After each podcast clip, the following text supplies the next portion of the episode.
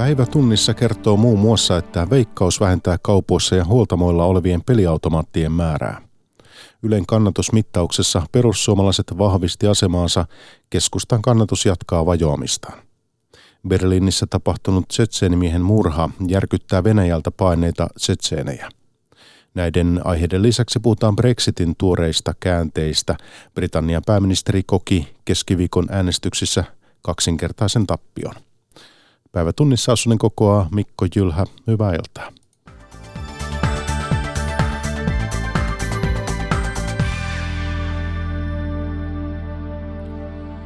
Veikkaus vähentää peliensä aiheuttamia haittoja useilla toimenpiteillä.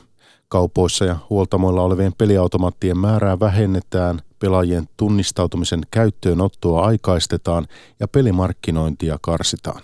Muutosten arvioidaan heikentävän tuntuvasti veikkauksen pelituottoja. Terhi Toivonen. Myrskyn silmässä ollut peliyhtiö Veikkaus suitsii seitsemän kohdan ohjelmalla pelihaittoja. Pelimonopolia on arvosteltu peliongelmat sivuttavasta mainonnasta ja johdon anteliaista tulospalkkioista.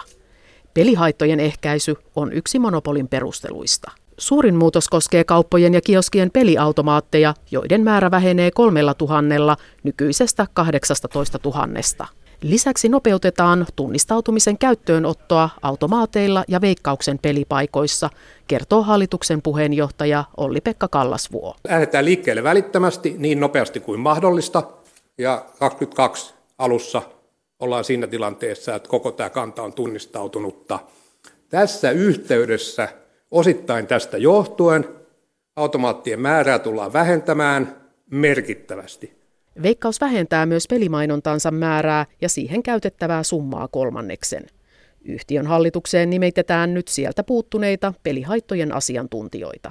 Veikkauksen johdon tämän vuoden palkkiojärjestelmää muutetaan siten, että jos pelihaittojen määrä kasvaa, bonuksia leikataan. Toimitusjohtaja Olli Sarekkoski.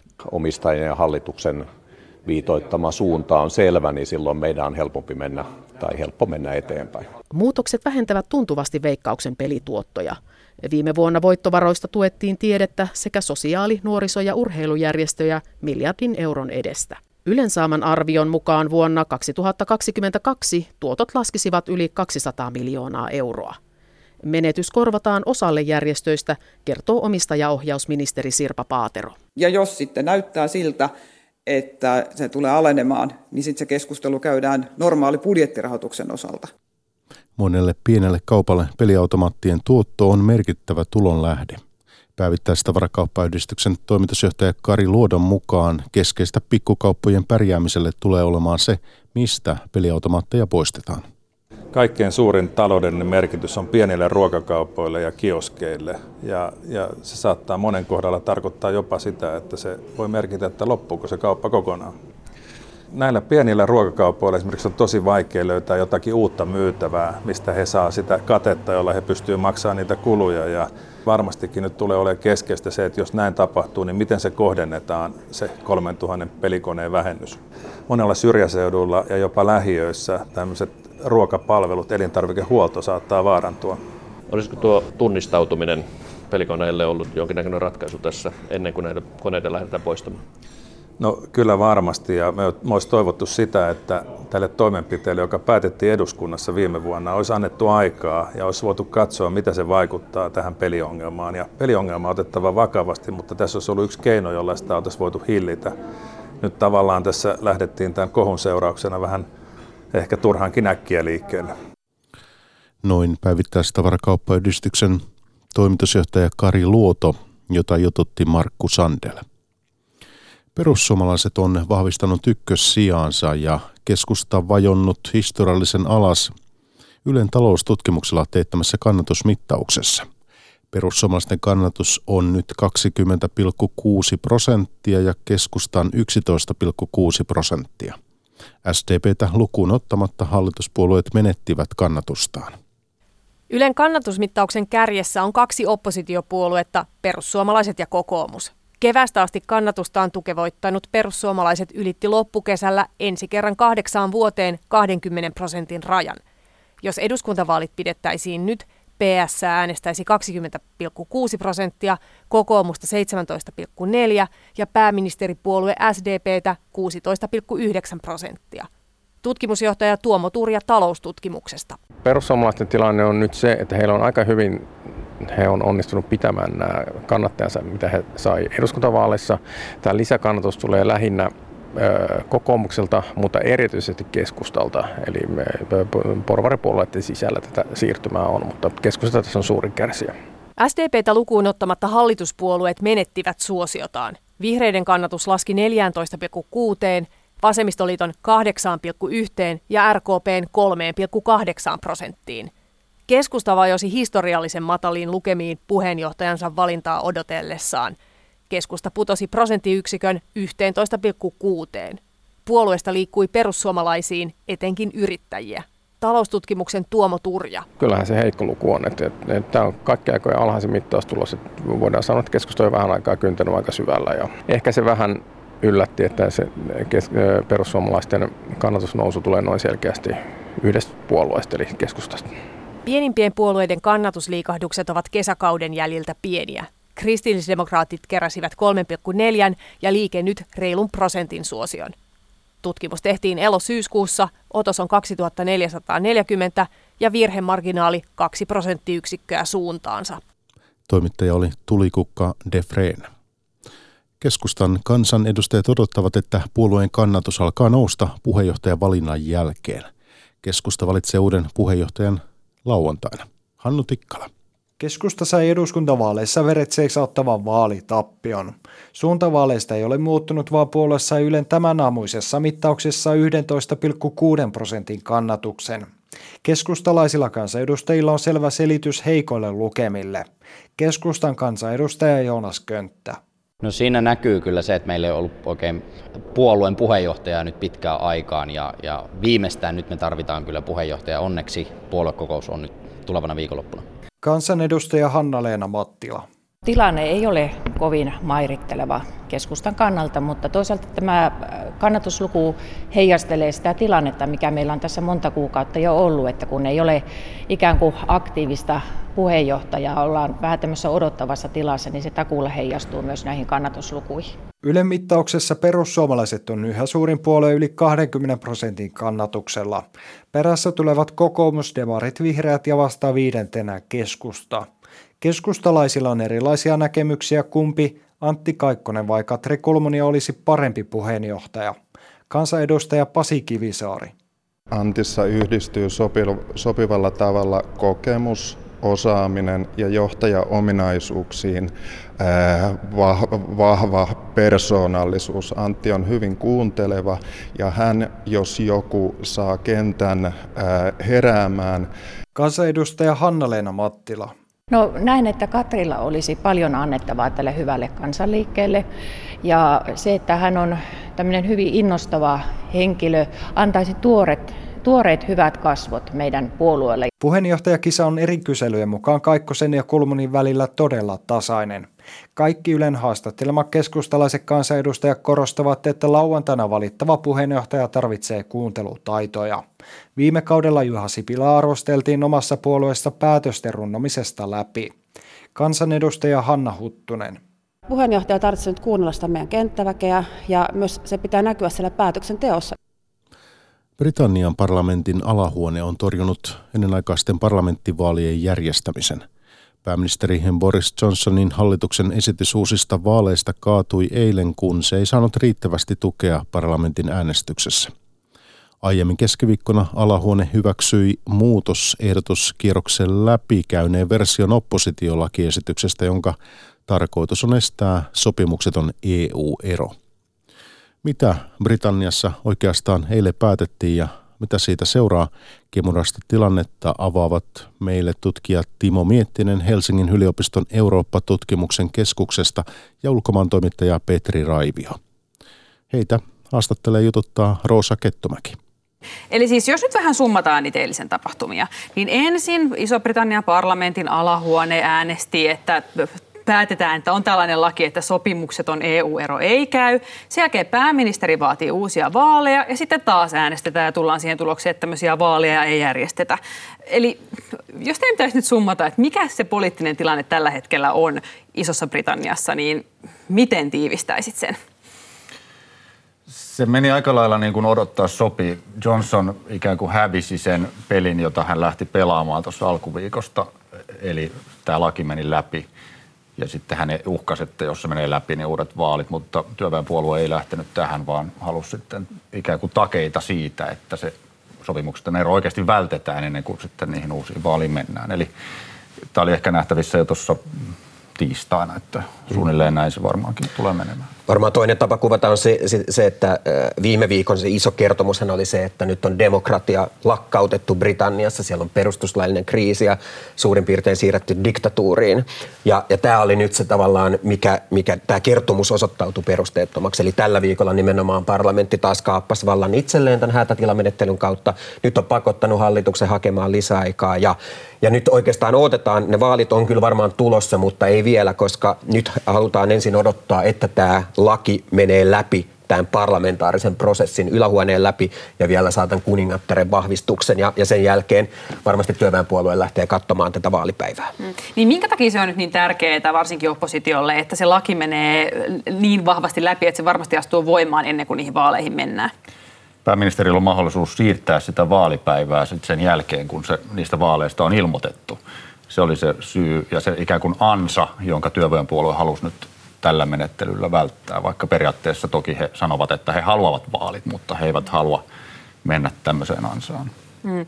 Niin pääministeri Boris Johnson sanoo aika tiukasti Labourin johdolle, että miten on mahdollista, että oppositiopuolue ei halua vaaleihin. Tällaista ei ole demokratian aikana koskaan tapahtunut, mutta oliko tämä nyt vaan ikään kuin tapa spinnata sitä sinne omaan haluttuun suuntaan? Oli ja ehdottomasti tietysti niin, että, että Johnson haluaa varmasti vaalit mahdollisimman nopeasti. Että hän on puhunut nimenomaan, että nois 15. päivä lokakuuta jo. Mm. Ja että hänellä olisi vielä sitten mahdollisuus tuoda uusi lakiesitys, jolla kumottaisi tämä nykyinen esitys esitys näette tämän lisäajan hakemisesta. Mm. Eli äh, en tiedä pysyttekö perässä, mutta tota, ajatuksena on se, että, että jos, näitä, tota, äh, jos nämä vaalit menee tosiaan vaikka marraskuulle, niin silloin, silloin taas on edessä tämä lisäajan hakeminen. Se on tietysti Johnsonille iso poliittinen tappio, mm. jos hän joutuu näin tekemään. Ja täytyy muistaa, että Johnsonhan erotti siis parikymmentä omaa kansanedustajansa, jotka äänestivät opposition mukana.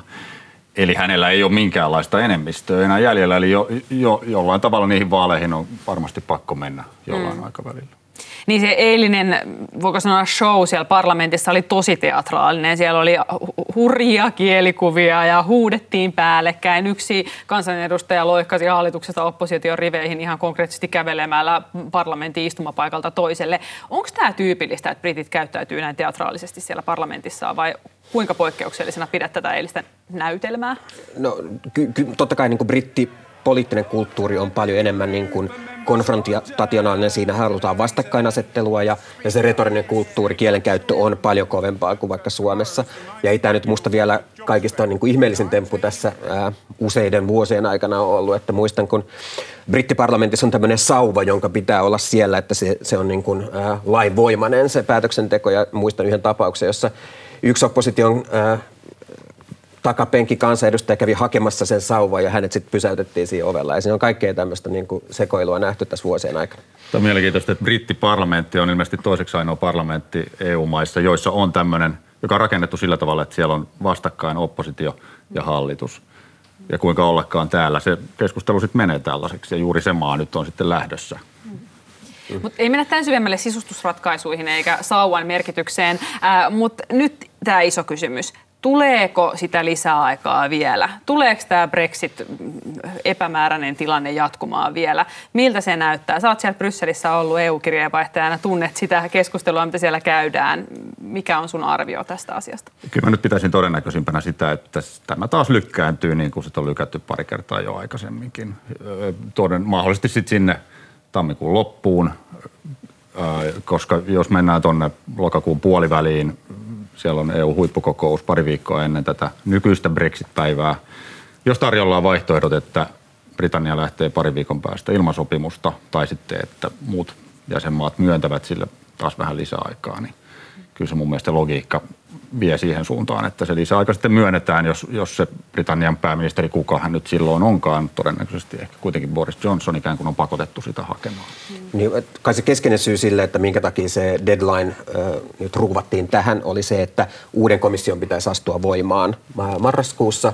Ja tietysti jokaisella maalla, EU-maalla, on oma komissaaripaikka. Ja tällä haluttiin pelata Britannia ulos ikään kuin Britannialla ei tarvitsisi tarvis nimittää sitten omaa omaa komissaaria.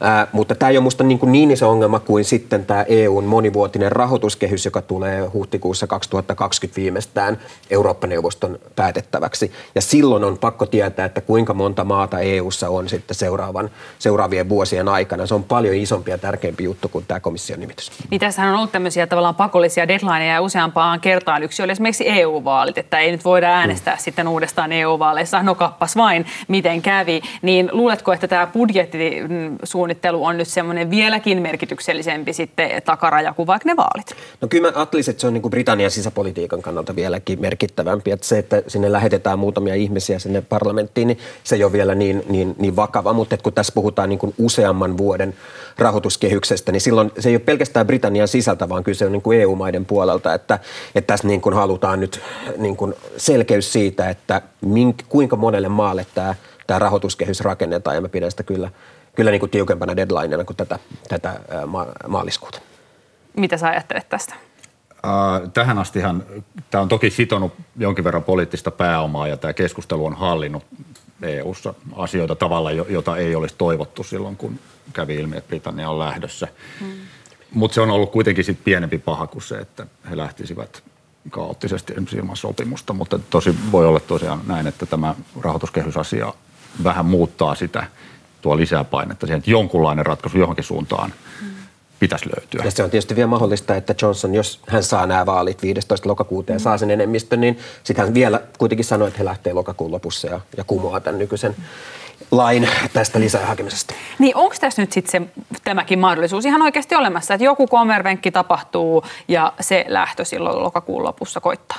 On se mahdollista ja se on ennen kaikkea varmaan sen kautta, että Johnson tosiaan ottaa vaalivoiton ennen tätä, tätä päivämäärää ja pystyy muodostamaan sellaisen hallituksen esimerkiksi tämän Brexit-puolueen tuella, tämän oikeisto-populistisen nationalistisen puolueen tuella ja, ja muodostamaan enemmistöhallituksen ja sitä kautta sitten pakottamaan tämän Brexitin lokakuun lopussa. Mm. Jos voitaisiin vaalit tällä argumentilla, että lokakuun lopussa lähdetään, piste, niin hänen olisi aika vaikea sitten enää niin kuin olla toteuttamatta. Kyllä. Ja sitten tämä niinku ylipäätänsä tämä, niinku, mistä puhutaan, tämä Brexit-väsymys, niin kyllähän se niinku pelaa Johnsonin mm. pussiin, että, mm. että on, on, kansa on kyllästynyt tähän ja haluaa kyllä jonkun ratkaisun ja päätepisteen tälle prosessille. Ja, ja nyt varmaan sitten Labour taas lähtee kampanjoimaan sillä, että he haluaa niin kuin uuden, uuden kansanäänestyksen tästä ää, erosopimuksesta siten, että siinä on mahdollisuus myös jäädä, jäädä EUn jäseneksi. Mm. Niin, no a- a- aika monimutkainen tämä kuvio on edelleen. Tässä nyt on useampaan kertaan myös mietitty sitä, että mitä sitten tapahtuu, jos tämmöinen sopimukseton ero ö, toteutuu. Nyt eilen taas tuli, esiin, tuli tällaista esiin, että EU on jo ottamassa käyttöön hätärahoituksia sitä varten. Mitä nämä rahat nyt sitten on, mitä tässä ollaan kaivamassa esiin tätä tilannetta varten? Tämä on osa tällaista varautumissysteemiä ja eilen tosiaan komissio e-, esitti, että kahta rahastoa voidaan käyttää tämän jos sopimukset Brexit tulee, niin sen seurausten lieventämiseen. Toinen niistä on tällainen Euroopan solidaarisuusrahasto, jota normaalisti käytetään erilaisten luonnonkatastrofien seurausten korjaamiseen, kuten esimerkiksi tulvat, maanjäristykset ja tämän kaltaiset asiat. Ja tästäkin ehkä niin kuin mielenkiintoisen sen, että nyt tämä Britannian ero vertautuu tällaisiin tilanteisiin.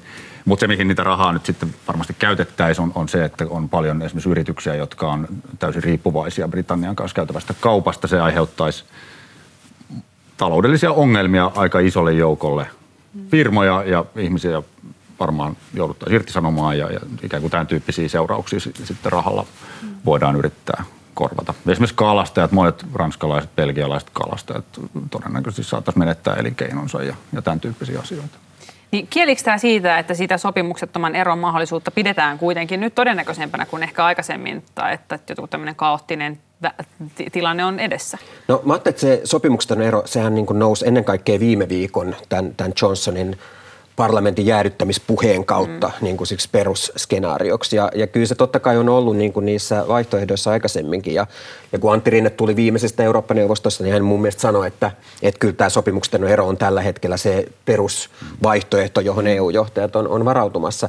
Mutta että kyllä sanoisin nyt, että, että kyllä tämän eilisen päätöksen jälkeen, niin kyllä ne kaikki vaihtoehdot on edelleen pöydällä. Että ei tämä mikään niin kuin luonnon tapahtuma ole, vaikka käytetään luonnon katastrofien rahoitusta, niin tota, ei tämä mikään luonnon tapahtuma että kyllä tässä on niin kuin kaikki poliittiset vaihtoehdot pöydällä ja se riippuu siitä, että jos nyt tosiaan mennään uusiin vaaleihin, niin minkälaisen mandaatin ja minkälaisen tahdon Britannian kansa antaa. Ja, ja kai, niin kuin, mutta et, et mitään ei ole vielä tällä hetkellä lyöty lukkoon. Ja, mutta tosin täytyy sanoa, että pitäisin aika epätodennäköisenä sitä, että ero sopimuksen kanssa toteutuisi lokakuun lopussa, koska nyt näyttää siltä, että mitään varsinaisia neuvotteluja ei olla edes aloitettu.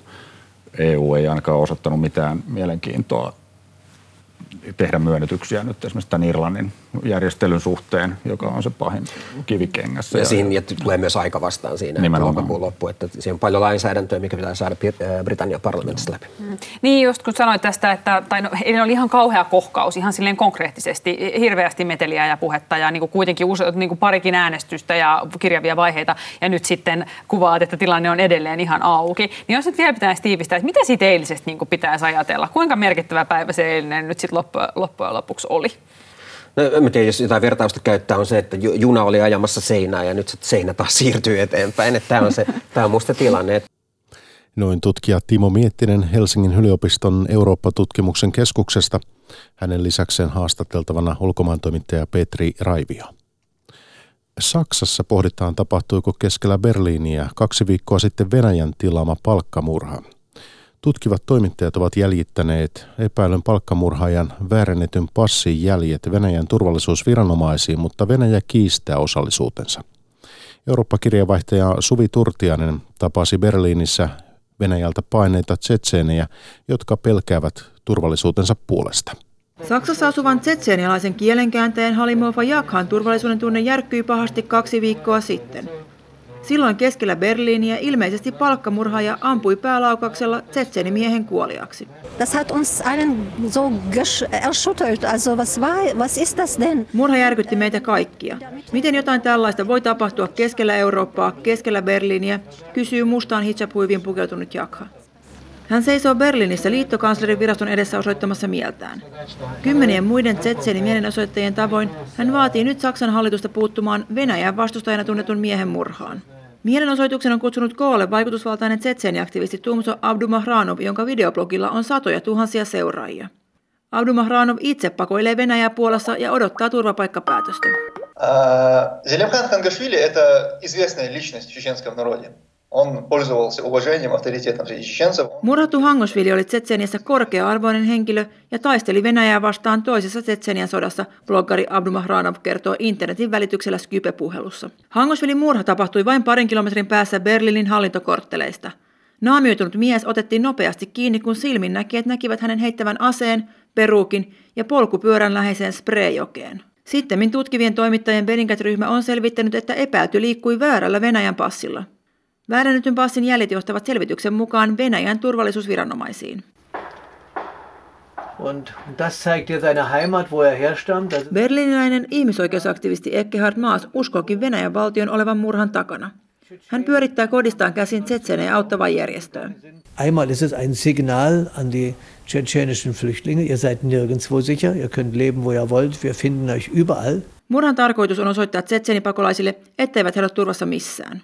Toinen viesti on Maasin mukaan poliittinen. Russland damit seine Stärke demonstriert und sagt. Murhalla Venäjä näyttää voimaansa. Se haluaa osoittaa olevansa yhä läsnä kaikkialla, Maas kertoo olohuoneessaan. Saksan hallitus on toistaiseksi välttänyt murhan kommentointia. Suvi Turtiainen, Berliini. Bahamalla hurrikaanin jäljiltä katastrofiavun tarpeessa on YK mukaan kymmeniä tuhansia ihmisiä. Bahaman Avustamis- ja jälleenrakennusoperaatiota vaikeuttaa, että hurrikaanin jäljiltä lentokenttiä ja teitä on tulvavesien vallassa. Voimakkaimman viitosluokan hurrikaani Dorian muukaroi Bahamaa yli toista vuorokautta. Yhdysvaltain kirjavaihtaja Paula Vileen tapasi tavallisia floridalaisia, jotka haluavat nyt auttaa Bahamaa, koska kokevat sen oikeaksi teoksi vältettyään itse katastrofilta. Floridalaisen avustusjärjestön varaston pihaan West Palm Beachissa peruuttaa jälleen uusi avustuskuorma. Kyydissä on useita laatikollisia valmisruokaa. Myös Carrie Miranda on tovi aiemmin tyhjentänyt autonsa takakontista vaippoja, pyyhkeitä, vilttejä ja vettä. Uh, diapers, uh, towels, blankets, a little bit of everything, water. Floridassa ehdittiin varautua päiväkausia hurrikaani Dorianiin Helen Holmberg sanoo toivovansa, että floridalaiset laittaisivat nyt hurrikaanin varalta hankkimiaan tarvikkeita bahamalaisille.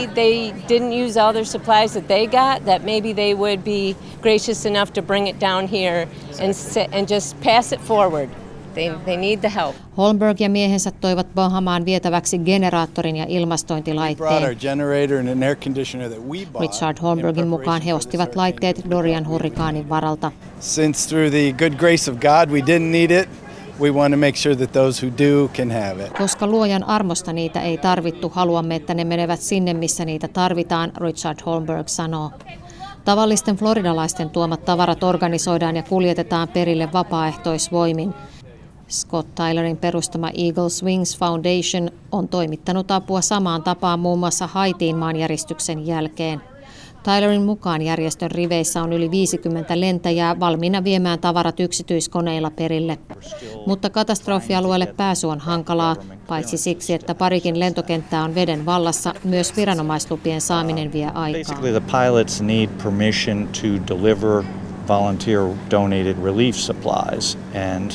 So far that's a headache that we're trying to deal with. Tylerin mukaan lupien saaminen vapaaehtoisilta saatujen tarvikkeiden toimittamiseen on tuottanut heille päänvaivaa. Järjestö on listannut nettisivuilleen parikymmentä tarviketta pressuista hyttysverkkoihin, jota erityisesti toivoisivat. Mutta kaikesta eniten Tylerin mukaan Bahama kaipaa nyt rukouksia. Prayer. West Palm Beachista Paula Vileen.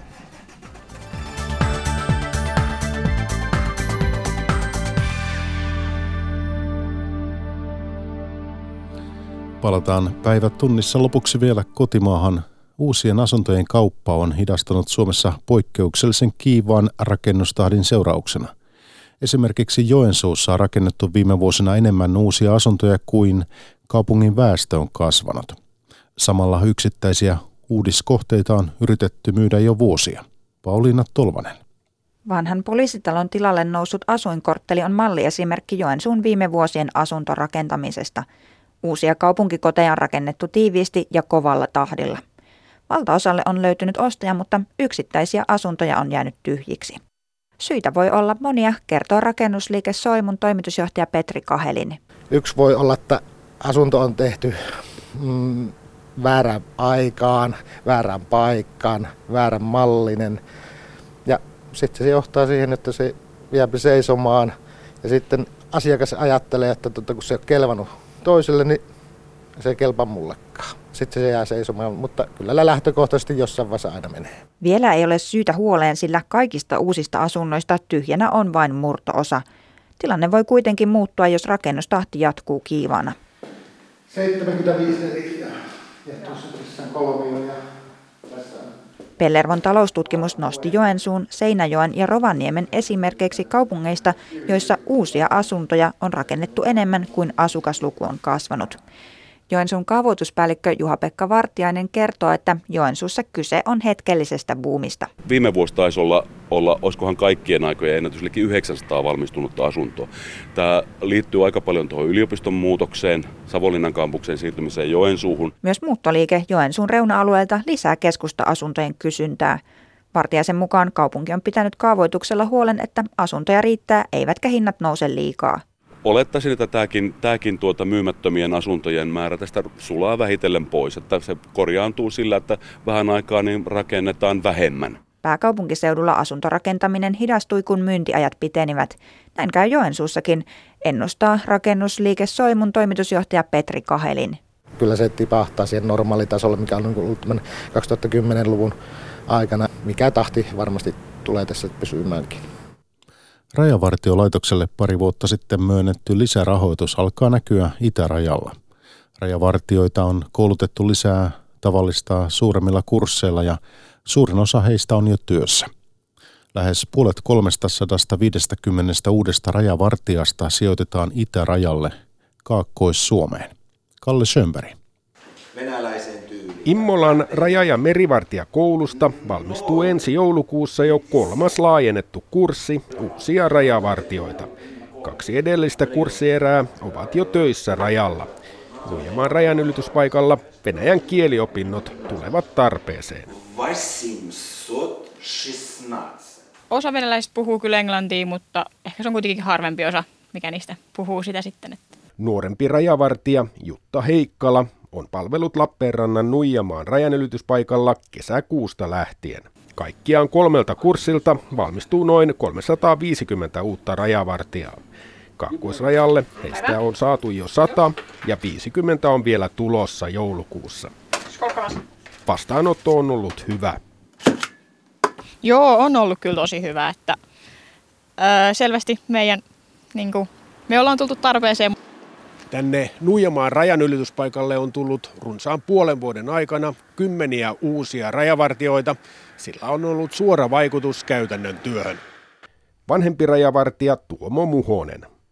Uusia miehiä on tullut ja miehistä vajetta on paikattu sillä, että nyt näyttäisi, että työntekijöitä alkaa olla ihan riittävästi. Samaa mieltä on myös Kakkois-Suomen rajavartioston henkilöstöpäällikkö Esa Veikkanen. Nyt ollaan hyvässä tilanteessa. Lisääntyvä rajavartijoiden määrä tarkoittaa enemmän miehitettyjä tarkastuspisteitä ja sitä kautta matkustajille sujuvampia rajaylityksiä. Koulutetut rajavartijat tuovat hetkellistä helpotusta henkilöstöpulaan. Tämän jälkeen palataan jälleen niukkuuden aikaan.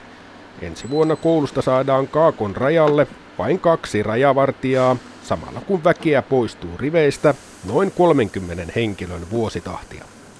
Tämä tämän vuoden lisäys on käytännössä kolmen vuoden aikana kulutettu pois.